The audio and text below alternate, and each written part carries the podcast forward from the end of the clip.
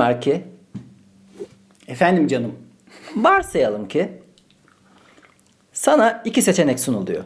Bu iki seçenekten bir tanesi ömrün boyunca bir daha uçak biletine para vermeyeceksin. Ya da bunu kabul etmezsen diğer seçenek şu: gittiğin restoranlarda bir daha asla hesap ödemeyeceksin. Ne yaparsın kardeşim? Hangisini seçersin ve neden? Güzel. Şimdi benden beklenen, burada ortalamayı hep savunan, öven bir insan olarak gıda masraflarımı sıfırlamaktır. Ama ben bilmiyorum, beni tanıyanlar için ilginç bir cevap olabilir ama uçak biletini seçiyorum. Yani tanıyanlar için demesinin nedeni şu: çok fazla poposunu havaya kaldırabilen ve hareket edebilen bir insan değil. Ben ev arkadaşıyım onun ve biliyorum. Ya mümkün mertebe düşük enerji, düşük karbon ayak izi bırakmaya çalışıyorum doğaya. Ama bu daha çok anlaşılmıyor galiba. Ama beleş uçak bileti verirlerse hiç acımam. Beleş karbon izini... bileti verirlerse o karbonun kralını bırakırım. Bugüne kadar. Sen mesela nereye gitmek istiyorsun? Başlıca gitmek istediğin yerler neresi? Ya ilk önce bir Avrupa'yı güzel gezelim. Neler oluyor? Batı dünyasında neler oluyor? Sonra Güney Amerika'ya geçeriz. Ya ama bu bana böyle çok hızlı gezmek çok anlamsız geliyor. Patır patır hadi oraya da görelim, hadi buraya da görelim, şimdi burayı gördük. Hiçbir şey anlamıyorsun. Sadece ya ona gerçekten yani o kadar yüzeysellikle geziyorsan eğer, belgeselden bak abi. Hiç yani uğraşma. Orada yani sırf ya, fotoğraf çekmek için mi gidiyorsun? Anlamıyorum ki. Örtten bak ya. Evet. Yani gittiğin zaten bir hafta izin alıyorsun işten ya da bütçen ona yetiyor. Yok o şapel bu bilmem ne derken şey yapmak gibi bu. Bir haftalığına İstanbul'a geliyorsun. Paso Sultanahmet'te takılıyorsun. O civarda takılıyorsun. İstanbul o mu ya? İstanbul o mu anasını satayım? Şu an kendi dediğini yalanlıyorsun. Yapacaksan abi, güzel bir gezi planı yapacaksan gideceksin. Ben hep, evet, şeyi düşünürüm. Her ülkede ya da nereye gitmek istiyorsam işte orada bir 2-3 ay yaşayayım. Oranın arka sokaklarına, mesela Paris'e gidiyorsun. Herkes Eyfel Kulesi'nin önünde. İşte Hitler de gitmiş. İşgal edince Eyfel Kulesi'nin önünde fotoğraf çektirmiş. Sen de Erasmus'a gitmişsin. Sen de Eyfel Kulesi'nin önündesin. Ya Paris o mu gerçekten? Hiç mi keşfedilecek bir yeri yok? Orada bir...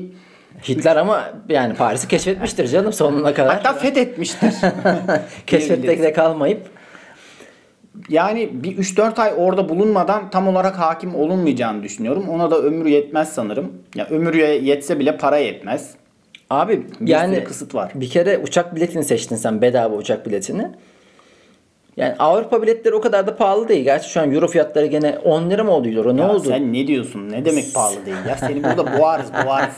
Halk desteğine tamam, arkamı alırım. Seni mahvederim. Burada. Ben en son yurt dışına gittiğimde dolar 4,5 euro 4,5 lira falandı galiba 2015'te. Ha, iki katına çıkmış. Evet, direkt şu an iki katı olmuş yani harcadığım para. Vay be. Tabii o yüzden bilet parası eyvallah. Fakat restoran abi, her gün yediğin bir şey ve iyi restoranları da kapsıyor sonuçta. Ucu açık bir önerme. Kafamda sen sorduğun andan itibaren sürekli gidip geldim. Çünkü iki şıkka da kendimi çok kolay ikna edebiliyorum. Evet. Şeyi düşündüm. Hani uçak bu pandemiden önce, pandemiden sonra zaten bitti de uçak olayı neredeyse. Artık uçak olayı bitti. Uçağı bitirdiler. Ondan önce de çok müthiş burnuma bir şey kaçtı ya. Buraları kesersin. Eyvallah kankacığım, keserim ya.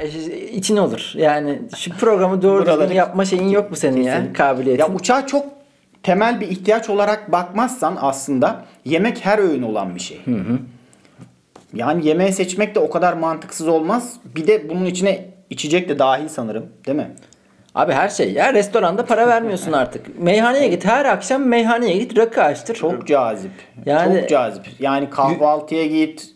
Öğlen git. Ama bu sefer de sağlığın bozulur be Özer. Hayır lan, git vejetaryen beslen.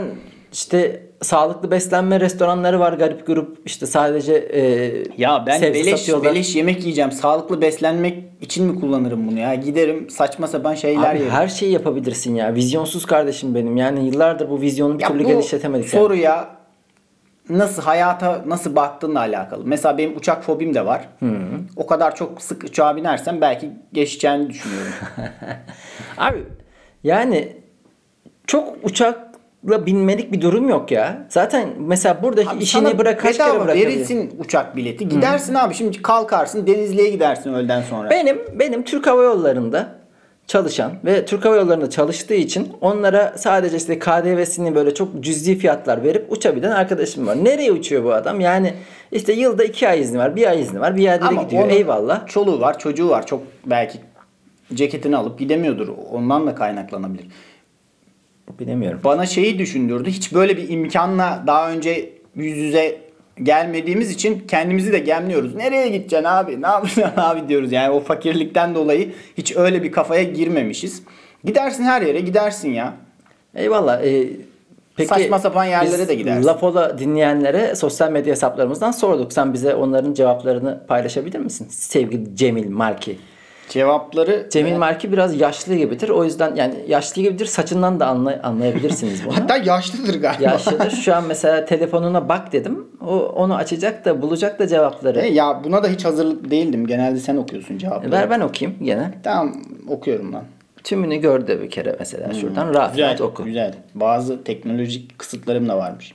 Tabii. Alkollü Arzican demiş. Mesela şöyle bir cevap vermiş bize.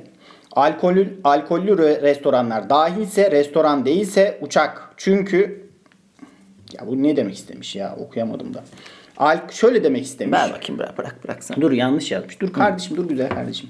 Alkollü restoranlar dahilse restoran değilse uçak. Çünkü uçağı kaçırıp yeni bilet almak üzücü demiş. Mantıklı demiş gayet. Yani bir kere ülkede artık her şey alkolün hesaplanmasıyla alakalı olduğundan dolayı buna mutlaka hesaba katman gerekiyor. Ben de yani ilk bunu düşündüm. Çünkü eyvallah bir yemek verirsin, ortalama bir yere git 50-60 lirayla güzel bir yemek yiyebilirsin. Ama işin içine alkolü kattın mı çok fena. Alkol işi değiştiriyor. Çok game changer bir gıda. Gıda mı oluyor? Ne oluyor? Keyif verici madde. 01 Kerkan demiş ki vizyonsuz olduğum için tabii ki beleş yiyip içme. Tabii ki de vizyonsuz değil ya. Analitik düşünme ya, beleş. Biri 365 gün ve 3 öğün yapılan bir şey ya. Yani sizi toplamda 1000 kereden fazla para vermeniz gereken bir şeyi verdirmeyeceksiniz. Yılda en fazla hadi her gün 365 kere uçabilirsiniz. Burada şöyle bir şey olabilir mi? Hali hazırda maddi durumu iyi olanlar restoranı seçiyor. Ama biraz daha uçağa seyrek binebilenler uçağı seçiyor sanırım. Abi o da saçma çünkü zaten yani yurt dışına gitme bir durumun yok. Ya ne yapacaksın sen? Hadi gittin New York'a bedava. Ne yiyeceksin, ne içeceksin? Cebinde almışsın şeyi. Ama ona yönelik cevaplar da var. Uçak bileti. Mesela Yespak demiş ki uçak bileti. Çünkü yemeği bir şekilde çözüyoruz ama dünyanın her yerine bileti çözemiyoruz demiş. Abi yemeği bir şekilde çözüyorsun da Türkiye'de çözüyorsun. Şimdi gittin Amerika'ya, zaten Türkiye'de kazandığın parayla cebinde gidiyorsun. Yani değeri birden 7,5'ta birine düşüyor. Orada ne yiyeceksin? Evet. Her gün hamburger yersin saçma sapan. O bile pahalı yani orada. Çünkü orada da aynı şey. 5 hamburger euro pahalı mı ya o kadar? Ya euroya dolara vurduğunda pahalı oluyor abi. Ama genelde de hep uçak bileti denmiş. Ben de şaşırdım buna. Uçak bileti, ucuza yemek yiyebiliriz ama ucuza uçak bileti bulmak zor. Ucuza yemek yiyebileceğinden insanlar nasıl bu kadar emin olmuş anlamıyorum. Abi kötü beslenecekler. Marketten alacaklar. Hani öyle bir şey var. Salamı ekmeğin arasına basıp. Ama işte bence mesela çok saçma o. Çünkü işte Arjantin'e gidiyorsun. Tamam mı? Uçak biletin bedava. Eyvallah. Ama orada marketten alıyorsun da karnını tıkıştıra tıkıştıra doyuruyorsun. Yani bu doymak mı lan? Yani ve oraya gidip yaşamak mı? Abi güzelce oraya biletini ayarla. İşte şu an herhalde Arjantin biletleri toplamda 20 bin lira falan geliyordur. Ayarla. Bir şekilde orada yaparsın. Her gün güzel ziyafet çekersin. Bir gidebildin mi aç kalmazsın diyorsun yani. Var mı başka enteresan cevap? Şöyle bir hack gelmiş mesela. Uçak biletine business dahilse uçağıma binerim. Zaten restoran gibi yemek çıkıyor. Demiş. Bu da güzel. Yani. Ama full uçacak yani. Hiç. Uçakta yiyorsun. Ya sabah. Ne olacak abi, uçakta her gün mü uçaktasın ya? Yani. Bak mesela şöyle şeyler denmiş. Taş kemiririm gene de ücretsiz uçak bileti derim demiş. Rojvam. Abçeyim demiş ki çok kararsız kaldım, bir gün birisi diğer gün diğeri olsun demiş. Bana torpil yapın demiş. Öyle bir hackleyemiyorduk. Olmaz. Ya bir kere uçağın gitmenin pahalı olduğu yerlere, hangilerine gitmek istiyorsun sen? Mesela Güney Amerika ve Amerika ve Uzak Doğu'yla düşünelim. Uzak Doğu'ya da giderim. Avustralya'ya da giderim. Abi şuradan yavaş yavaş Avrupa zaten gidilir yani. Yani Avustralya'ya giderim. Hı-hı. Orada garip görüp bir sürü hayvan var. Onları kemirip ucuza bir şekilde yeriz. Kanguru eti yer misin mesela? Yenir abi. Şöyle bir şey var çünkü ben böyle değişik yerlere giden arkadaşlara soruyorum. Orada değişik şeyler yiyorlar. Mesela kurbağa bacağıdır işte. Hepsi şu cevabı veriyor. Abi aynı tavuk eti gibi. Tavuk etine çok benziyor. Hasbelkader yurt dışına çıkıp değişik bir hayvan yemişler. Çok da karşılaştırma yapamıyorlar. Abi aynı tavuk eti falan. Abi, kanguru da büyük ihtimalle tavuk etine benziyordu. İnsanların bu her şeyi yiyelim bir tadına bakalım anlayışı cidden çok çirkin ya. Normal sen takılan bir kangurusun, oradan zıplaya zıplaya gidiyorsun. Oradan hıyarın teki geliyor diyor ki acaba bunun tadı nedir? Nasıldır? Bunu bir yemeli be. Heh. Yani bu at olmuş zamanda yani dünyadaki bütün yaratıklara bir o gözle bakılmış. Hani harbiden hayvanlara kötü gözle bakılmış. Şöyle çirkin bir söz var. Yakacakla sikeceğin kötüsü olmaz. Herhalde yiyecek de aynı klasmanda. Evet. Gene her şeye bir nasıl yiyebilirim? Nasıl onu bir lezzetli midir acaba? Mesela bir uçak biletin olsa şimdi mis gibi Wuhan'a gitsen. Bir yarasa çorbasını gömmez misin be? Abi gömmem ya, hiç merak etmiyorum. Şifa niyetini. Bir kere yani şu ana kadar yediğim şeylerle okeyim ben. Yani deseler ki Özer, bugüne kadar yediklerinden sonra artık yeni bir şey yemeyeceksin. Eyvallah, okey, tamam. Yani yemeyeceğim. Bak şöyle hesaplar içeren cevaplar da gelmiş. Hı hı. Yurt dışı restoran hesabı bir yılda ömürlük ulaşım masrafını çıkartır. Evet. Işınlanma bile olsa hesap seçilirdi. Kesinlikle. Böyle analitik, çok hesaba kitaba giren insan bütçesi analitik insandır. Hayır, analitik düşünen, mühendislik eğitimi almış benim gibi İnsanlar en nihayetinde gider onu seçer diyorsun. Evet. Mesela şöyle şeyler de gelmiş. Bedava restoran. Fakir kalırsam bedava bilet seyahat etmeme yetmez. Ama restoran karın doyurur. Ya bir kere ben yani bu seyahat işiyle biliyorsun bunu bir bölümde konuşacağız. İşte başka yerde yaşayamam konusunu başlığa çekeceğiz. Çünkü ya Türkiye'de kalırım bir 250 gün, 300 gün burada kalırım. Yani gezeceğim 60 gün ya. Onun için de uçak biletini, gerçi o zaman da matematik olarak düşündüğünde 60 gün gezeceksen sadece yiyeceğin de aslında azalıyor ya. Şu an kendi kendine bir çürütmüş oluyor. Fesetaki şöyle bir şey demiş. Bu geçen de romantik bir cevap yollayan arkadaştı sanırım. Uçak. Önemli olan acıkmak değil, onun yanında olabilmek be abi demiş. Ah be benim garip kardeşim. Ama bu nasıl bir iddialı bir cümle? Önemli olan acıkmak değil. Nasıl lan? En önemli şey acıkmak hayatta. Yani 4-5 saatte acıkıyor insan ama ne bileyim. Maslow'un ihtiyaçlar piramidinde en başta yani. Evet, kimse aşk acısından ölmüyor ama bir açlıktan. Ya barınmayı ve gıdayı çözmen lazım kardeşim yani. Açlıktan bir şekeri düşer yani insan. Bir çorba içmen gerekir dostum. Yok o, ama bu kardeşimiz aşık olmuş. Aşık olmuş bir supi. O yüzden böyle şeyler olabilir. Tamam yeter bu kadar ya. Yani full evet, bakıyorum çok da değişik bir cevap var mı? Yok. Uçak bileti cam kenarı mı? Karşı bir şey demiş. Uçak bileti cam kenarı mı? Karşı sorumla mülakatta elenirim demiş. Yani ne yapacaksın cam kenarı mı? Ney mi? Abi boş ver, tamam, sorular yeter artık o kadar. Çünkü çok da enteresan cevaplar gelmemiş maalesef. Güzel ben beğendim yine de. Olanlar okey, tamam. O zaman bu hafta Lafola'da ana konumuz olarak seçtiğimiz gündem konumuza geçelim diyorsun. Kendi gündemimiz. Şimdi gündem konusu deyince de sanki dolardan bahsedecekmişiz gibi geliyor fakat değil. Suni gündemler yaratıyoruz. Hayır, kendi seçtiğimiz konuların üzerine atıp tutuyoruz. Her hafta böyle bir konu seçiyoruz. Diyoruz ki bunun üzerine atıp tutalım. Bu hafta bir cesarete geldik. Bir cahil cesarete geldi bize ve Dunning-Kruger efekti, sendromu. Sendromu nedir? Nedir, ne değildir? Karşılaştık mı bununla? Günlük yaşantımızda ne kadar bu sendromdan muzdaribiz veya bu dertten muzdarip insanlarla karşılaşıyoruz? Gerçi onların dert değil, onlar için bize dert oluyor yani daha çok. Nedir kardeşim Dunning-Kruger sendromu? Önce bir tanım yapalım. Hı. Güzel bir giriş yapalım. Bir konuyla ilgili bilgin ne kadar azsa cesaretinin ve özgüveninin paradoksal olarak o kadar yüksek olması demek. Hatta bir grafiği var bunun. Hı-hı. Bir konuya yeni başlayınca ben de yaparım, şöyle iyisini yaparım, o yapıyorsa ben de yaparım diyorsun. Bilgin arttıkça o özgüven düşüyor, kendine güven gidiyor. Ama gerçekten o konuyla ilgiliysen öğrendikçe özgüveni tekrar yükseliyor ama asla ilk baştaki kadar yüksek olmuyor.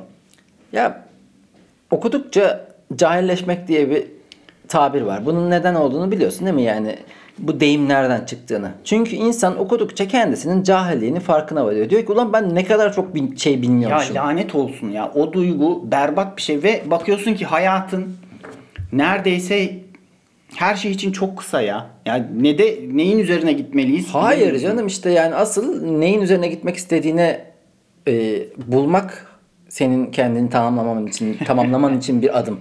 Yoksa her şeyi okuyabilirsin. Hatta öyle saçma sapan okuyan insanlar da var. Eline geçerse okuyor. Bir yandan da şey deniyor ama hiçbir şey boşa gitmez illa. Ya gitmez de şöyle diyeyim yani. Uzayda yer kaplayan her şey bir gün işine yarayabilir. Her şeyi yarım yamalak bilen, işte böyle üstün körü bilen insanlar oluyor. Böyle kendi neyi sevdiğini, neyi sevmediğini, neyi arzuladığını çok fazla farkında olmadan sadece böyle bir yamyamlıkla, maymun iştahla okuyan insanlar da var. Tabii yani sonuçta kötü bir şey yapmıyor. Tabii ki kötü değil. Peki şey mi? Türkçe'ye cahil cesareti olarak çevirebiliyoruz o zaman. Tabii yani cahil cesareti olarak çevirmekte bir sakınca yok. Sakınca görmüyorsun. Bunun bir dedikleri şey de ne deniyor? Genel tabir olarak yetkin olmayan insanların becerilerine aşırı değer biçmesi ve algıda yanlılık eğilimi. Yani bu adam algıda sürekli kendine yontacak şekilde, bu kadın ya da cinsiyetçi olmuyorum. Sadece adamlar Dunning-Kruger olmuyor. Kadınlarda da bulunabilir. Cahillik tek millettir diyebilir miyiz? Deriz yani, ne olacak ki? Ya bununla ilgili çok güzel sözler var. Ben şeye çok uyuz oluyorum. İşte cahiller mutlu, cehalet mutluluktur. Cahiller her şeyi biliyor. Cahiller özgüvenli. Abi cehalet ne kadar harika bir şeymiş ya. Bak beni ailem o kıt kanaat orta sınıf memur maaşlarıyla eğitmeye, öğrenime özen gösterdiler. Ama sonuçta vardığım nokta böyle bir özgüvensizlik oldu. Hı-hı. Abi bilmediğimiz ne kadar çok şey var. Cahil olsam büyük ihtimal hiç böyle bir sorunlar yaşamayacağım. Bu ama cahillik zaten ya. Bilmediğin tabii ki çok şey olacak. Yani kimse dünyada her şeyi bilemez. Eğer bir anlam arayışındaysan bunu önce kabullenmen gerekiyor. Ama işte seni şey yapmıyor mu ya? Mutsuz etmiyor mu bu? Hayır. Dünya bu. Dünyayı kabullenmek, dünyayı anlamak. Şey diyebiliyor musun? Bir cahil kadar mutluyum. Tabii ki mutluyum. Bir cahil. Tabii ki cahilim de bu arada. Yani ben de cahilim. Diyoruz ya, okudukça cahil olduğunu anlıyorsun zaten. O yüzden ama sen de cahilsin. O şeyde şöyle bir şey var. Bilmediğini bilmemek. Tamam işte bilmediğini biliyorsun. Ve buna rağmen de... Çünkü... O cehalet olmuyor ama sen o şeyi aşmışsın artık. Bilmediğini bildiğin zaman cahil olmuyorsun. Ama cehalet şu, bilmediğini bilmemek. Ama oradaki ignorance is bliss'teki şey bilmediğini bilmemek gibi olduğu kadar da bildiğini zannetmek. Ben bildiğimi zannetmiyorum. Ama bilmediğimi biliyorum. Oradaki mutluluğu veren asıl orada. Bildiğini zannetmekten gelen bir mutluluk var. Evet. Kutatku bilik. Hı-hı. Ne demekti? Bu da mutluluk veren bilgi demekti. Arabi. Kısa satmalık bilgi olarak. Ya bununla alakalı güzel mesela Bertrand Russell'ın sözü diyor ki dünyanın sorunu akıllılar kuşkulu, aptallar küstahlık derecesinde kendinden emin. Evet. Cidden ben böyle insanlarla çok karşılaştım. Özellikle beraber iş yapmaya çalıştığım böyle ben entertainment yani eğlence sektörü denilen şeyde çalıştığım için bu çok ölçülendirilebilir bilgiyi içermiyor. Mesela mühendislik yapsaydım benim mühendisliğimin karşılığının ne olduğu belli. Çünkü öncelikle aldığım eğitimler, bildiğim programlar, yabancı dil, bunların hepsi sınıflandırılabilir, kategorize edilebilir. Ölçülebilir olduğu için kimse çıkıp ben dünyanın en iyi makine mühendisiyim diyemez rapçiler gibi. Evet. Şu an yani dünyanın en boş özgüvenli insanları neredeyse rapçiler diyebiliriz. Ya bana da şöyle geliyor. Şu an hali hazırda bu podcast'i kaydederek belki de biz de bir Dunning-Kruger efektine maruz bırakıyoruz kendimizi. Çünkü bir yayıncılık tecrübemiz yok. Radyocu değiliz. Yani ne kadar yeterliyiz bu konu hakkında bilmiyoruz. Bence bu dediğin gene cahilce. Çünkü demek ki hala sen zamanın ruhunu anlayamamışsın. Abi bende cahillik var ama cahilliğin getirdiği mutluluk niye o kadar yok? Keriz cahilliği yaşıyorum resmen. Mutluluğumu verin lan o zaman. Onda cahilsin, bunda cahilsin. Abi sen ya hayır cahil değilsin ya. Yani düşünen, bence oradaki asıl ayrım insanın düşünmeye teşne olması, bunu kafasında sorgulamaya açık olması. Çok düşünüyoruz, çok kafamıza çok kuruyoruz. Zaten mutsuzluk getiren overthink, fazla düşünme denilen şey. Biz burada fazla düşündüğümüz için mutsuz olabiliriz. Fakat bildiğimizden ya da cahilliğimizden falan bununla alakalı bir şey yok. Orada güzel bir konuya giriyordum. Rapçilerdeki. Hayır, rapçiler tabii ki çok özgüven. Çünkü bütün şarkılarında ben bilirim, ben yaparım, ben iyiyim. Astım, kestim, uçtum, kaçtım. Lan bunlar her şeyi biliyor. Başka böyle sanatın başka dallarını düşünüyorum. Bir tek şey geliyor aklıma. Şarkılarda bu kadar çok kendinden bahsediliyor mu? Bir Zeki Müren'in şey var. Dertli gönüllere giren işte benim Zeki Müren. Yani bir o geliyor aklıma. Şarkıda kendi adının geçtiği. Bir de halk edebiyatında o türkülerde son dörtlükte kendi adı geçer ama o da şey böyle daha çok nefsini öldürmek için ozanlık, dervişlik böyle bir şeydir ya böyle. İşte daha şey geçer. Övmek için değil de daha da işte şu garip Karacaoğlan falan o tarzda geçer. Barış Manço rahmetli, o da kendini isimlerini bahseder. Barış der ki Barış bir gün toprak olacak. O da kendinden böyle bahseder. Ama şey demiyor. Barış Manço süperdir. Öyle bir Anadolu rock yapar ki ortalığın ağzına sıçar falan ama demiyor hiçbir zaman. Ben bilirim diyordu.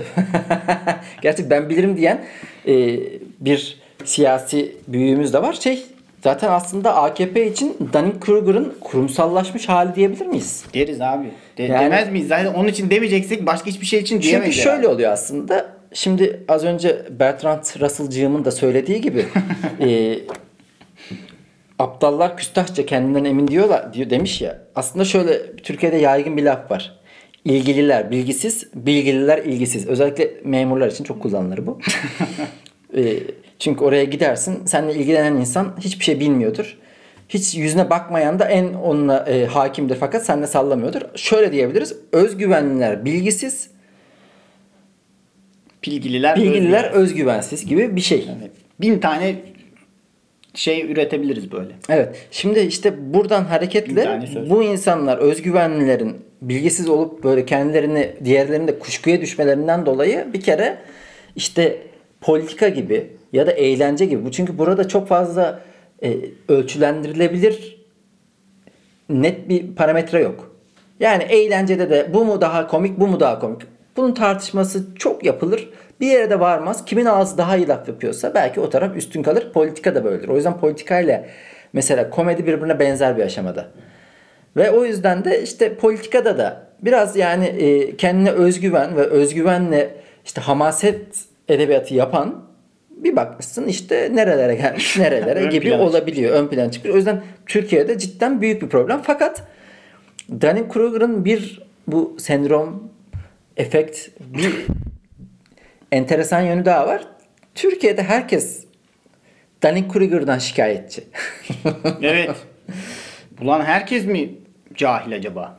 Hayır, herkes de mi cahil cesareti var? Ya da herkes mi diğerlerinin cahil cesaretine rahatsız. Herkes diğerlerinin cahil cesaretine sahip olduğunu düşünüyor. Herkes de diğerlerinin bundan dolayı böyle bir yerlere geldiğinden emin. Onu ortak çalışılan işlerde çok görüyorsun. Bir iş yerinde herkes kendi yaptığı işin çok değerli olduğunu, eğer o olmasa o yapının ayakta kalamayacağını düşünüyor. Ama diğerlerinin de hiçbir iş yapmadığını düşünüyor. 10 kişi var diyelim. Onu da böyle düşünüyor. Peki bununla alakalı. Peki şey olabilir mi? Abi hiçbirinin yaptığı işin hiçbir değeri olmayabilir mi acaba? Yani çünkü hiç kimsenin yeri doldurulamaz değildir ya bir bakıma. Mezarlıklar vazgeçilmez insanlarla doludur. Evet. Süleyman bugün Demirel. Özlü sözlere boğduk ya Lafola'yı. Şunu demek istiyorum. Tabii ki hayatımızda Dunning-Kruger'dan dolayı haksızlığa uğradığımızı düşünebiliyoruz. Fakat hayat bir film gibi değil. Yani mesela şu an ondan dolayı bir yere gelmiş, haksızca bir mevki edinmiş, bir paya almış insan üzerinden film yazıları geçip mutlu son diye bitmiyormuş. Bu hikaye devam ediyor ve ben hep şuna inanıyorum. Eninde sonunda ya da önünde sonunda bu yani insanlar gerçek değerini eğer yeteri kadar vakit ömürleri yeterse değerlerin olduğu yere dönüyorlar veya gidiyorlar. Peki bunun bir zararı var mı? Yani gerek bireysel olarak gerek toplumsal olarak bir zararı yok. Adam bir konuda bir şey bildiğini iddia edip ya da bir şey yapabileceğini edip ya ortaya atılsın. Hayır abi. Yapamıyorsa zaten başarısız olur. Hayır abi, işte iktidar dediğin şey bunu değiştirebilir. Sonuçta şu an iktidardaki insanlar bu söylemle... Tamam, sadece politik olarak düşünme. Ama şey... Mesela ben çok iyi şarkı söyleyeceğime inanıyorum. Çıkıyorum söylüyorum. Aa, bakıyorum insanlar beğenmiyor. O zaman vazgeçerim abi. Ne zararı var ki bunun? Çok iyi şarkı söylemek ölçülendirilebilir bir kere. Yani senin iyi şarkı söyleyip söylemediğin çok da tartışılacak bir şey değildir. Ki ama işte bir cahil insan bunu bilemeyebilir. Sesini güzel zannediyor olabilir. Eyvallah, ben zaten bunda bir sorun yaşamıyorum. Çünkü az önce sen dedin, bir hakaret ettim sana. Dedim ki sen de cahilsin. Ondan sonra araya laf girdi, tamamlayayım o zaman. Sen dedin ki o zaman biz de podcast yapıyoruz yayıncı olmamamıza rağmen vesaire vesaire. Hayır, zamanın ruhu artık herkesin bir içeriğe oluşturmasına müsait. Bu şu anlama gelmiyor. Biz bu podcast'i yapıyoruz diye radyocu değiliz. Eskiden bu radyoculuk için TRT'de eğitim alan ve çok güzel diksiyonlu insanlar konuşmalarını yapıyorlardı. Eyvallah. Fakat biz zaten şu an radyocu değiliz. Bu podcast yayını herkesin işte kötü ses kaydıyla, belki kötü ses telaffuzla yaptığı bir yayın. Bunun işte eğer bir karşılığı olursa, insanlar dinlerse eyvallah. Ama yoksa yok. O yüzden çok önem atfedilecek bir şey değil.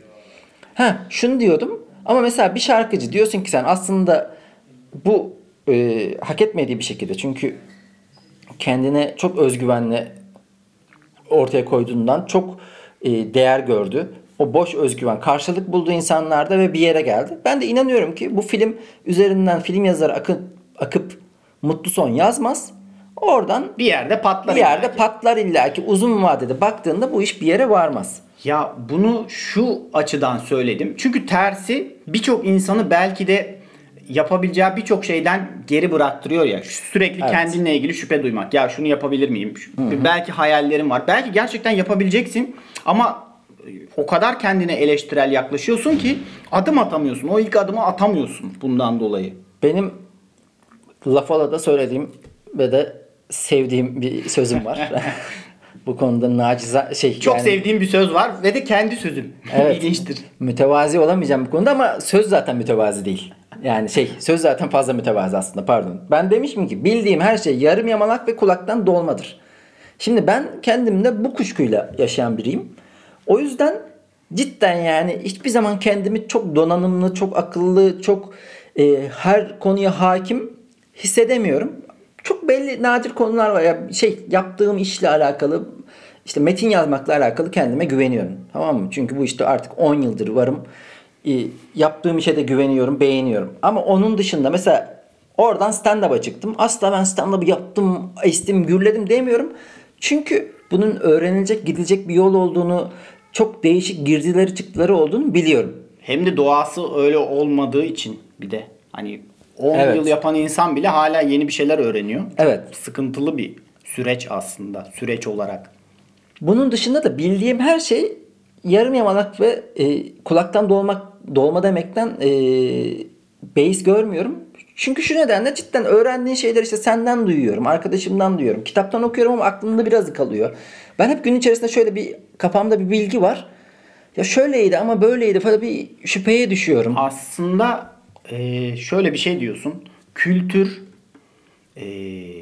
bu agriculture, tarım, Hı-hı. insanın doğadan aldıkları demek. Bu kelimenin gerçek anlamıyla. Kültür de oradan geliyor. İnsanın çevresinden aldıkları. Yani bir kitaptan okuyorsun, birinden bir şeyler duyuyorsun, parçaları birleştiriyorsun.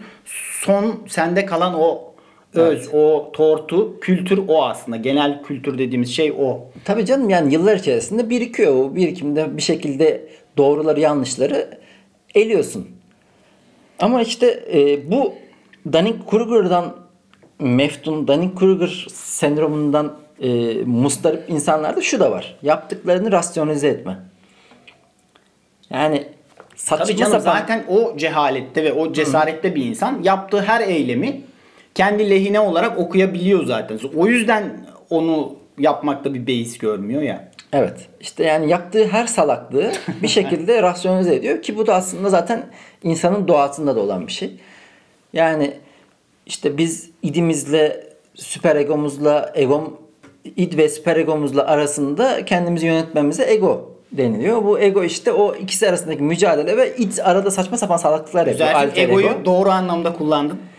Bugün doğru anlamda kullandık. Eyvallah. İşte bu son hafta. Ama hiç belli olmaz. Belli olmaz ya. Çünkü bu bilgi taze. Şu an biraz daha hakimim. Mesela unutuyorum. O şey, şimdi İmmanuel Dostoyevski'nin Safsatalar Tarihi adlı kitabını okuyorum. Orada güzel şeyler var. Kendisine selam olsun. Şimdi o taze olduğu için mesela bu bilgiyi seninle konuşurken biraz sektirmeden, es vermeden anlatabildim. Fakat eminim bir ay sonra ben de bu bilgi böyle şey olacak. Abi ilk miydi o? Süper Ego hangisiydi? Bir şapşallaşacağım. Bunu aslında başka yerlerden, başka şekilde biraz daha üzerine okuyarak ne olacak? O artık bende oturmuş olacak. Sevgili dostum Cem'in marki. Evet. Peki sen Dunning-Kruger yüzünden haksızlığa uğradığını... Ya haksızlığa demeyeyim de ben evet kendime çok eleştirel yaklaştığımı son 2-3 ay içinde özellikle fark ettim. Hı-hı. Aşırı, yani başkalarını nasıl eleştiriyorsam kendime de adil olmaya çalışıyorum o şekilde. O da insanı tutan bir şeye dönüşüyor sonunda. Aa şunu da yapmayayım, bunu da işte şunun içinde de olmayayım falan gibi. Öyle olmaya gerek yok aslında o kadar. Yani kendini bir bırakacaksın söyle suya. Bir dalgaya bırakacaksın. Olmuyorsa zaten onun sinyallerini alıyorsun bir şekilde. Ya zaten böyle konular insanlara ayağına pranga olan, mesela senaryo yazacaksın. Beynimizin içindeki zincirleri kırmalıyız Özer'cim. Senaryo yazacaksın. Bütün her şeyi onunla alakalı okuyup bitiremiyor bazı. Arkada vardı benim bu takıntılı durumdan muzdarip. Yani çocuk çok donanımlı, çok okumuş, çok incelemiş, bu konuda çok araştırma yapmış. Fakat bir türlü sahaya geçemiyor. O pratiği sağlayamıyor çünkü işte şeyde, yani asla kendini yeterli görmüyor. Okudukça evet, daha yetersiz görüyor. Orada bir denge var yani işte o üst noktaya geldim mi artık diyeceksin ki ben bu bilgilerle de kotarırım bu işi deyip biraz da yarım yamalak da iş yapacaksın. Zaten kimse mükemmel, o mükemmellik bir manyaklık o, aslında. Şeye yol açıyor. Mesela Cemil Meriç'in hayatıyla ilgili bir şey okumuştum ben. Hı-hı. Adam şey diyor. O kadar iyi romanlar okudum ki asla roman yazmaya cesaret edemiyorum diyor. Evet. Yani sürekli kafasında daha üstüne çıkmak, okuduklarının üstüne çıkmak. Şey gibi düşünüyor. O kadar iyi olmayacaksa yazmanın evet, ne anlamı var?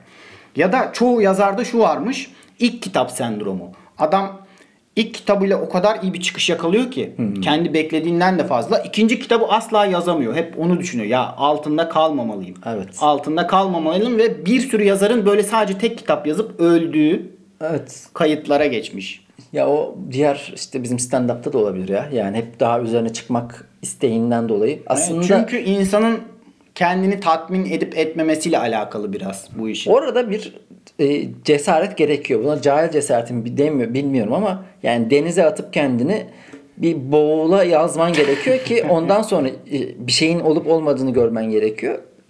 Yani kitapta da böyle bu gerçekten. Ama ben mesela ilk kitabımı yazarken rahattım yani o anlamda. Biraz daha harbiden Dunning-Kruger'dan muzdarip olabilirim. Nasibimizi aldık yani. Evet, çünkü şimdi bakıyorum çok eleştirdiğim şeyler var kitapta. Ama eğlenceli olduğunu inanıyorum falan filan. Peki artık biz her hafta evet, Lafola'da ne cahil yapıyoruz? Cesaretiyle bir tarihe geçmeye çalışalım mı söylediğimiz sözlerle? Ne diyorsun? Evet. Lafola'da özlü sözler, yani tarihe geçmeye çalışan sözler buluyoruz her hafta. Diyoruz ki bu inşallah tarihe geçer. Kendi ürünümüz, kendi aforizmamız. Bizim yaptığımız şudur aslında. Bir cam şişenin içerisine özlü söz yazıp denize bırakıyoruz. O artık çok uzaklarda bir gün birinin eline geçip o şişeyi açarsa belki okunur gibi bir umudumuz var. İnşallah. Öncesinde tarihe geçmiş diğer sözlere bakıyoruz ben ki. Ben buna hiç bakmadım bu hafta ya. Ben bir tane baktım, bileceğim. Güzel bir söz aldım ben ya. Arthur Schopenhauer'ın şöyle bir sözü. Yetenek başka kimsenin vuramadığı bir hedefi vurmaktır. Deha ise başka kimsenin göremediği bir hedefi. Evet, insanı... Bak işte bu Arthur biliyor bu işi.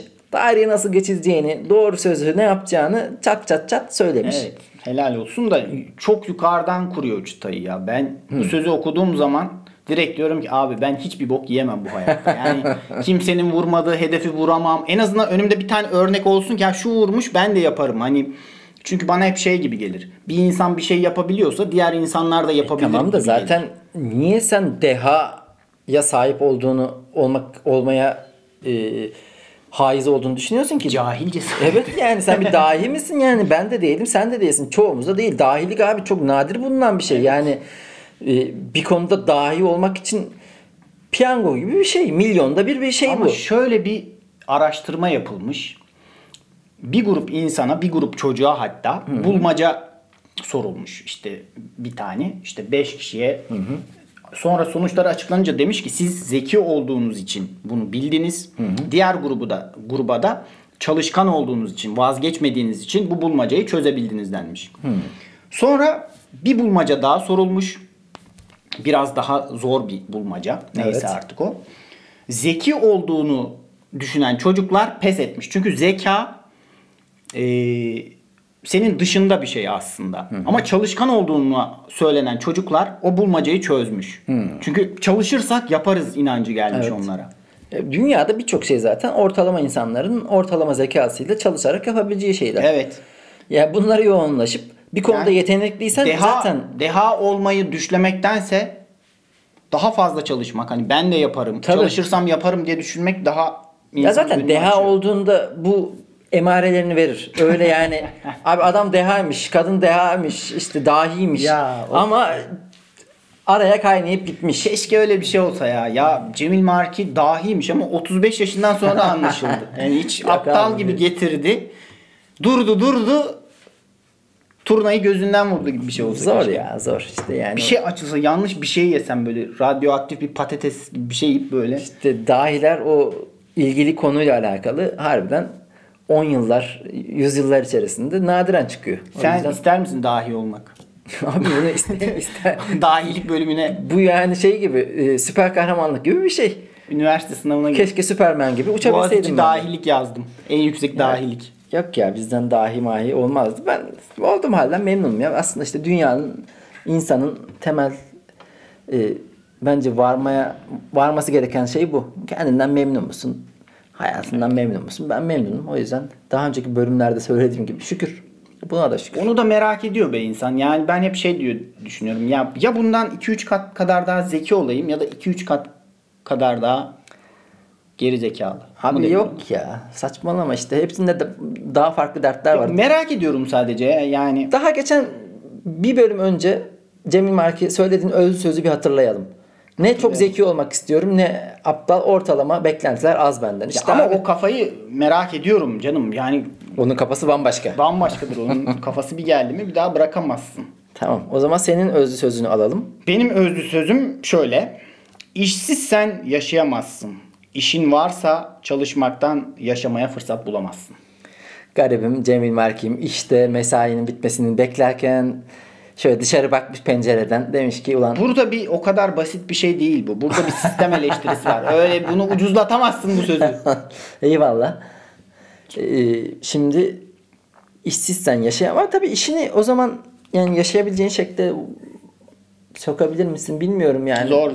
Zor. Ben de bunun mücadelesini veren ama 10 yıldır gene iyi abi kötü. Evet her şeye yetişmeye çalışıyoruz. Her şey yarım yamalak oluyor bir yandan. Öyle abi bizim orta sınıf çaresizliğimiz yine bu bölümde dinlerseniz orada bahsettiğimiz şey bu. Biz arada kalmış sıkışmışlarız. Bir şey var mesela hobini iş haline getir. O zaman bir gün bile çalışmak zorunda kalmasın. Yok abi. Ya şey yaparsan hobini iş haline getirince hobin çok sıkıcı gelir sana ve boş boşuna bir hobi kaybedersen. Abi ben metin yazarıydım. Öyle sağa solda yazı yazarken bir bakmıştım Zeitung'da editörlüğe başladım. 8 sene yazdım. Onun dışında da 1000 tane yerde yazdım.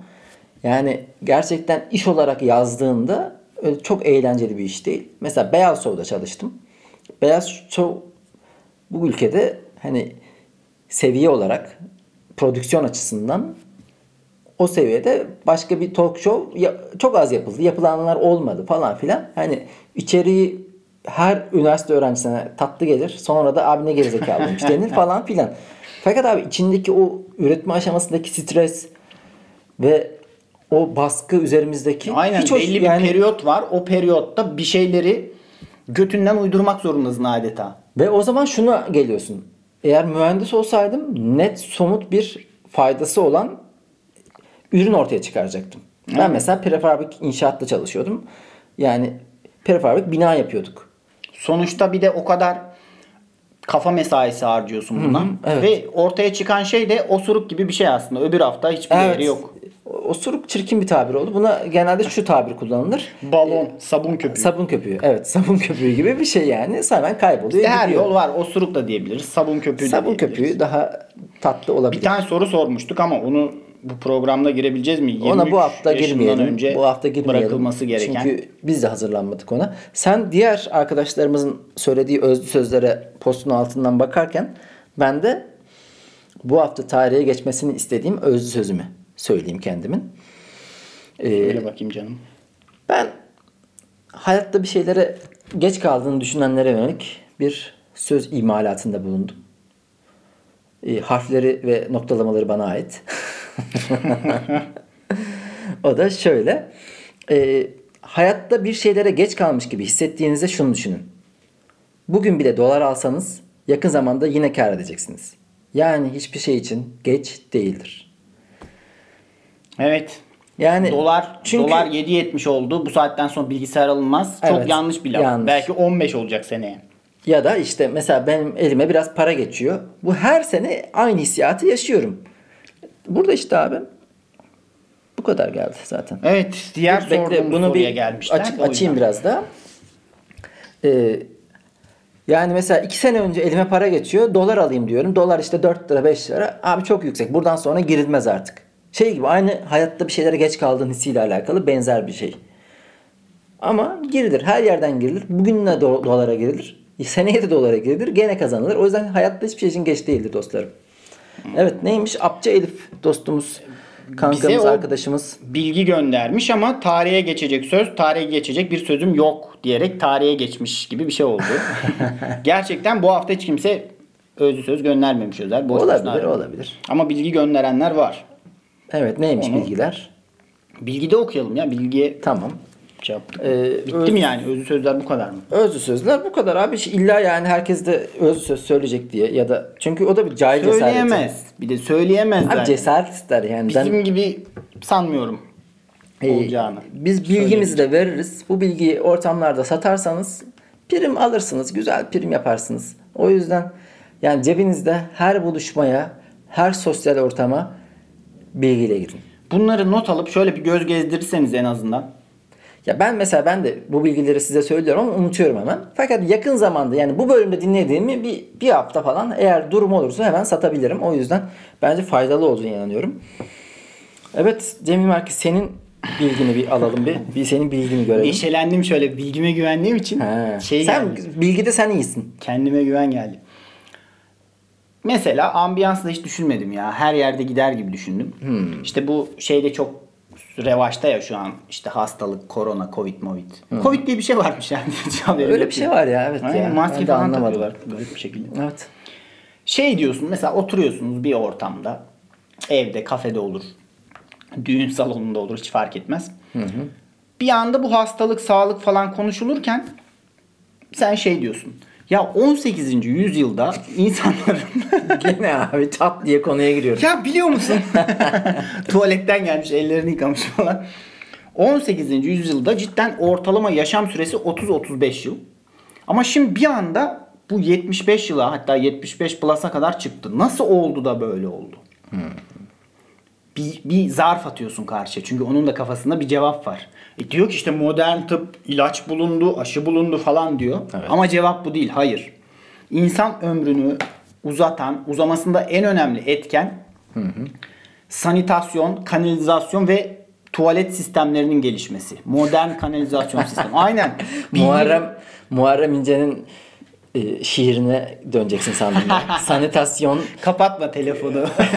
Mastürbasyon diye devam edeceksin. Ya hijyen ve sanitasyon çok büyük böyle bir sadece tuvalet sistemleri bile kanalizasyon sistemleri bile 20-25 yıl atmış. Hı hı. Çünkü eskiden daha bayıra insanlar işeyip sıçtığı için çok ilkel şartlarda bu ihtiyaç giderildiği için hastalıklar çok hızlı yayılıyormuş. Ve paradoksal olarak modern tıbbın o insan ömrünü uzatma şeyi yüzdesi bu diğer faktörlere göre çok çok düşük. Isınma da çok önemli. Mesela evleri ısıtabilme, merkezi bir Isınma sistemi. Gelişmiş ya, herkes romatizmaydı sistemi. Ya bundan 400 yıl önce manyak gibi değiller ya. Evet, bunlar çok daha büyük. Şimdi Bilges'in belgeseli vardı ya, o da evet, Afrika'ya gidiyor. Hayatım, sanitasyon. Evet, tuvalete adamış değil mi? Yani ve suyu işte arıtma konusuna ayırmış. Demek ki cidden bir şey var. Güzel bilgi. Sen Cemil Meriç bilgi konusunda kaynakların iyi çalışıyor. Yani acar muhabirleri mi var bilmiyorum artık ama. Kim Kardashian'ın göstermeyi çok sevdiği kaynağından Ece Üner gibi. Evet ya, bak mesela o kadın işte çok irite edici ya genel olarak. Düşündük ya gündemde neler olmuştu ya dedik, evet. Hiçbir şey bulamadık. Sonra oldu lan, kocaman Karabağ falan savaş çıktı aslında ve hiçbir şey aklımıza gelmedi. Ama ben geçen hafta da gene konuşmuştuk. Yani Türkiye'nin böyle bir buna hemen müdahil oluyor ya. Çünkü şu an Türk politikası dış politikada bir soruna hemen biz de dahil olalım ve iç cephede herkes kucaklaşsın. Çok pislik bir ülke olduk yani. Nerede iki kişi kavga ediyor hemen orada bir la işte ne oluyor burada falan diye biz de dahil oluyoruz. Tabii, ya. Tabii. Asla yok. Yani var ya, bir söz vardı ya. Hiç dayak yemediğimiz belli yani. O temkinlilik hiç yok. Hemen atlıyoruz her şey. Abi Rusya'ya da karşı çıkıyoruz. Fransa'ya da karşı çıkıyoruz. Ermenistan'a zaten karşıyız. De vardı ya, Venezuela başkanı, onunla da alakalı gene biz ağırlamıştık. Yani oradaki darbe muhabbetlerinin de için her lafın içindeyiz. Her lafın içinde sen varsın Türkiye. Abi, ya. Bir kenarda dur. Olayda çok pis dayak yiyeceğiz. Sonra aklımıza geldi. Aynen, bize şöyle diyorlar. Bir gün seni bak çok pis döveceğim ama ne zaman? Bunları var ya çok pis yiyecekler. Bunlar aranıyor. Evet. Benim bilgim gene söylerken sen de diğer arkadaşlarımızın bilgilerini söyleyebilirsin. Şöyle bir bilgi benimki. Arkadaşlar hepimiz İnsanlık olarak hepimiz radyoaktifiz. Bütün insanlar, hatta ve hatta doğadaki karbon çevrimi nedeniyle canlıların birçoğu radyoaktiftir. Ve yani önemsiz düzeyde de olsa elektromanyetik radyasyon yayıyoruz. Işın yayıyoruz, evet. Evet. Yani hatta bazı insanlarda hissedersin bunu ya. Yani radyoaktivite hissetmezsin de o gelince bir ortam değişir ya kötü bir enerji yayar böyle sıkılırsın yani, gene bu mal geldi. Herkese yayar bunu ama. Evet. Ya da neşeli bir insansa da, aurası ışıklı bir insansa da bizim gibi. Hemen herkes bizim gibi böyle bir pozitif auran varsa herkese alırsın orada. Sempatiyi toplarsın yani. Öyle. Yani bu bilgiyi nasıl satarsın? Yani mesela yaklaşma abi. Neden? Covid eyvallah, bir de abi radyasyon zaten yani ben bu aralar çok ışımaya gelemiyorum gibi bir şey diyebilirsin. Belki yani metrobüste falan o kalabalık otobüste bizi rahatsız eden o fazla ışımadır. Çok fazla radyoaktif madde var ortamda. Abi metrobüste bindim tıklım radyasyon her yer gibi diyebilirsin. Herkes belki radyasyonunu ötekine geçiriyor. Berbat gerçekten ya. Yeşil geziyoruz. Şöyle bir bilgi gelmiş Akçay'ımdan. Gülmek stres hormonunu azaltır ve bağışıklık sistemini güçlendirir. 6 yaşındaki bir çocuk günde ortalama 300 kez gülerken yetişkinler yalnızca 15-100 arası gülerlermiş. Komik insanlar bu yüzden daha ilgi çekicidir. Bak bu radyasyonla da ilgili bir şey. Yani komik insan daha yararlı radyasyon yayarken. Komik insanlar daha ilgi çekici. Evet, işte bununla alakalı izlediğim belgeselde söylemiştim. Aynı konuşmayı aynı içerikle bir dümdüz anlatıyor başka bir denek grubuna 50 kişiye. Bir de bambaşka bir denek grubuna 50 kişiye gülerek, şakalarla, esprilerle anlatıyor. Birinde anlatanın çekiciliğini puanlıyorlar. Birinde 5, birinde 7,5-8. Bazı gerizekalı insanlar var ya, Cem Yılmaz yapsa gülersiniz falan. Evet. Çünkü sen itici bir insansın. Öbürü birçok insana sempatik gelen bir insan. Gibi. Başka bilgimiz var mı? Başka bilgimiz de yok. Bu hafta Burcu geçmiş. Bilmiyorum seni. Bana özelden bir arkadaşımız, tam soyadını hatırlamıyorum da, şöyle bir bilgi paylaşmış. Arjantin bardağın 78 Arjantin Dünya Kupası'ndan dolayı adlandırılmasıyla alakalı bir bilgiydi ama şu an telefonuma bakamıyorum. Bu bilgiyi de yarım yamalak ve kulaktan dolma bilgilere ekleyebilirsiniz. Bir de sorulara bakmamız lazım. Bize gelen sorular vardı birkaç tane. Sorular yanlış anlaşılmış yalnız. Olsun. Biz yapalım. Ya daha çok gibi varsayımsal şeyler gelmiş. Sen özelden bir arkadaş yazmış deyince Yılmaz diye bir arkadaş seni bu anketlerde yenmemi çok önemsediği için şöyle bir bilgi göndermişti bana. Onu söyleyeyim. Evet. Şaşı kelimesi Japonca ile Türkçe'de aynı şekilde söyleniyormuş galiba. Şaşı böyle ikisi de aynı dil grubundan olduğu için mi? Öyle bir güzel bir bilgi verdi ama. Neyse ne ben de aklımda kalmadı. Şöyle bir bilgi rast gelmiştim. Bizim kalabalık WhatsApp gruplarından bir tanesinde işte baldız baldan tatlı değil, baldız baldan tatlıdır değil, daldız baldan tatlıdır. Daldız da işte ağaçtan oyma, işte içine balkonundan şey mi, zımbırtı mı ne mi bunun olduğunu iddia etti. Sonra biraz araştırdım, öyle olmadığını, sürekli bu atasözlerini yalanlayan insanların adi şerefsiz birer mahlukat olduğunu söyleyen insanlar da var. Ya belli olmaz bu ya. Bir şey diyemezsin. Daldız da sanırım o arıcılıkta kullanılan. Evet işte o zımbırtı. Bir zımbırtıymış. İşte ya ama yani daldız niye baldan tatlı oluyor ki? Aynen. Ama şuna da denk. Cihaz mı tatlı ya baldan? Evet şuna da oradaki denk. Alet mi tatlı? Şuna da denk geldim. Daldız daldan tatlıdır. Yok evet şimdi. Daldız baldızdan da artık. Her şey dünyadaki en tatlı şey daldızlara kadar gidiyor bu. Hayır ama daldan tatlı olması daha... Ya daldan tabii tatlı olacak. Evet, o da ya yani şey gövdesi mi kemiriyoruz sanki. Hı-hı. Evet. Natsios şöyle bir soru sormuş. Hiç birbirinizin bir şeyini yürüttünüz mü? Yaptıysanız ben arada neleriydi? Sipariş veriyorum dışarıdan, yemek siparişi. Bozuk para olmayınca Cemil Meriç'in odasına gidip oradan bozuklukları alıyorum. Hatta bir keresinde bayağı abarttım. Ben de keriz gibi kendi bozukluklarımı Özer'in bozuk para kumbarasına atıyorum. Yani iki yönden zarardayım. Hep paralarım çalınıyor. Hem de kendi bozukluklarım. Hayır abi odanda da hayvan gibi bozukluk var şimdi, öyle deme yani. Ya bozuk parayı sevmediğimi söylemiştim. Geçen bölümlerde kağıdı sevdiğimi, sıcak parayı, nakdi sevdiğimi söylemiştim. Böyle şeyler yürüttüm. Başka sen bir şey yürüttün mü kardeşim? Sen bir kere de benim de 20-30 lira mı almıştın bir yerden, hatırladım şimdi. Nereden? Onu kendimi sanmışımdır ben ya. Evet bir şeyler olmuştu. Ben ne yapıyorum? Ara sıra senin o beyaz Adidas şeyi giyiyorum. Kendimi sanarak. İyi de onu sana verdim zaten canım. Hayır. İki tane var ya şimdi, ikimizin de aynı. Tamam o. Ha onu karıştırıyorum. Seninkini okay, giyiyorum. Tamam. Bakıyorum böyle daha bir temiz geliyor. Değil ya, ben şeyde rahatsız olmam kıyafetlerimin giyilmesinden. Genelde şöyle şeyler sorulmuş. Mesela Büşra Topyıldız demiş ki sevgi anlaşmak mıdır? Neden siz de sevilir mi Özer Bey?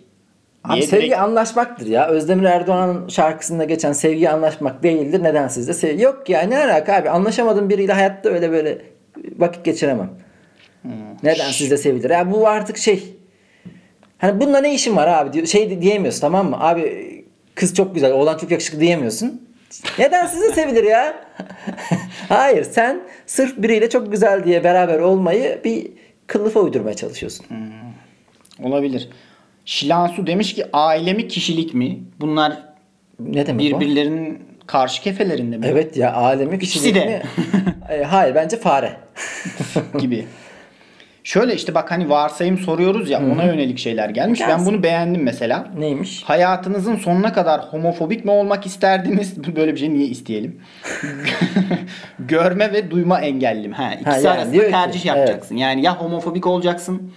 Ya buradan şöyle bir cevap bekleniyor bizden.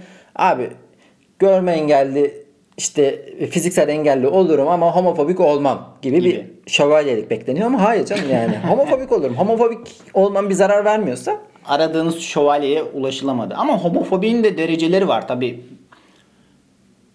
Kendi kendine gizli evinde homofobiksen. İşte yani hani. Evet. Sonuçta öyle bir hakkın da var o zaman yani. Eğer bunun propagandasını yapıp o insanlara gidip karşı... Gidip satırla saldırmadıkça. Hayır. Propagandasını yapmak da suç bence. Tabii canım. Yani çünkü bunu... sonuçta ötekileştiriyorsun. O da şiddete yol açıyor tabii zaten. Tabii şiddet fikirden doğar. Hep her zaman bu fikir suçu denilen şey, fikirlere kurşun işlemez deniliyor ya. Abi tabii ki o fikirler eylemlere dönüşen şeyler. O yüzden birinin homofobik anlamda yaptığı propaganda... Meşrulaştırıyorsun. O saldırıyı meşrulaştırıyorsun. Öbürünün de... Atıyorum LGBT bir insanın da canını değersizleştiriyorsun. Tabii. Yani ne olacak yiyip ne zaten falan. Ama yani şu anlamda içinde yaşıyorsam o homofobiyi, soru böyle olduğu için söylüyorum.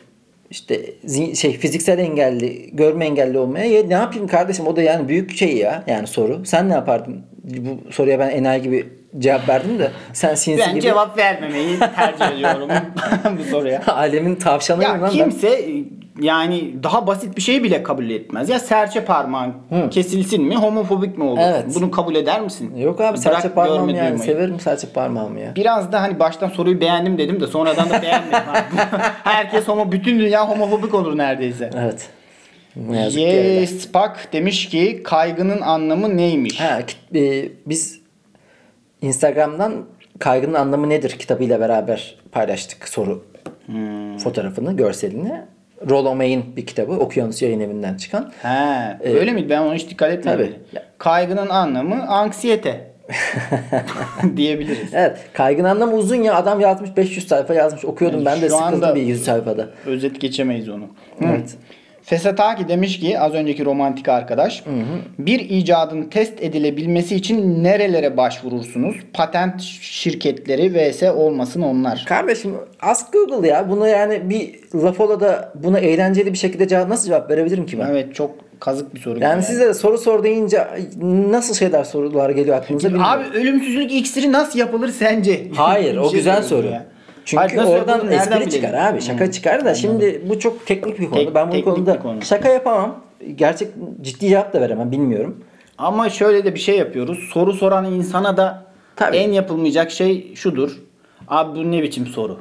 Evet, o yüzden sorun Türkiye'de beyin fırtınası işte biraz ne yazık ki kötü işliyor o süreç. Çünkü insanların fikirleriyle dalga geçiliyor. Sorularıyla da dalga geçiliyor. Özür diliyorum ben bu arkadaşımdan. Zaten hassas bir dönemden geçiyor. Homofobiden kaybettiğin puanları bu özürle biraz telafi ettin. Cemil Marki bence Lafola'da gene güzel bir bölümü geride bıraktık. Evet. Lafola'yı Instagram'dan ve Twitter'dan Lafola Podcast adresinden takip edebilirsiniz. Hatta takip edin ya. Etmek zorundasınız. Ya, bu konuda baskı yapacağız. Çünkü sosyal medyada yayılımı yapmadan bir işin gerçekten doğru kitleye ulaşması çok zor. Ben Özer Uz hesabındayım Instagram'da. Twitter'da Cevahir Bolayır. Belki takip edenler vardır. Ben de Cemil Altremarki. Yani bütün sosyal medyada Cemil Altremarki yazınca ben çıkarım. Akıllara ilk ben gelirim. Mail atmak istiyoruz bize derseniz. Bilmiyorum niye mail atacaksınız. pekilaofficial@gmail.com'dan evet, mail de atabilirsiniz. Onu seviyorsanız. Yalan ben işte. Bakmazsın ki. Belki çok çok önemli şeyler geldi. Çok önemli. Bakıyorum. Haftada da bakıyorum artık. Sponsorluk teklifleri geldi. Geliyor. Onlar geliyor. Ama şu aşamada bir sponsorluğa ya da Lafola'yı en azından hemen kısa sürede maddi bir şeye çevirmeye pek niyetli değilim. Daha şöyle eli yüzü düzgün olsun da ondan sonra bakarız artık. Abi niye niyetli değilsin? Ya maddi bir şey vereceklerse versinler. Şöyle küçük bir kitle olduğu için, verecekleri de küçük bir para olduğu için. Para kabul edilir falan. Hayır yani çok geniş bir kitleye ulaşmadığımız için verdikleri maddi değer de az olduğundan dolayı. Evet, yani zaten yani şu an attığın taş, ürküttüğün kurbağayla herhangi bir iletişime geçmeyecek. Şu an beraber bizi dinleyen arkadaşlarımızla yaptığımız bir muhabbet oldu. Aramızda bir muhabbet oldu. Onu mesela biraz suistimal edelim. Evet, hemen ticarete çevirmeye gerek yok. Daha kalabalıklaşsın. O zaman suistimal etmeye gerek. Ete gelsin yani şey. Ele gelmiyor şu an. Hansel ve Gretel'deki biz cadıyız şu an. Kilo böyle biraz alsınlar kiloyu ondan sonra. Bize karşı duyulan sempatiyi hemen paraya tahvil etmek. Hemen etmiyoruz. Biraz zaman edeceğiz. Yani tabii ki para az şu an. Az gelir. Şu an tabii ki bu işten para kazanmıyoruz. Hepinizi çok seviyoruz. Görüşmek üzere. Hoşça kalın. Evet.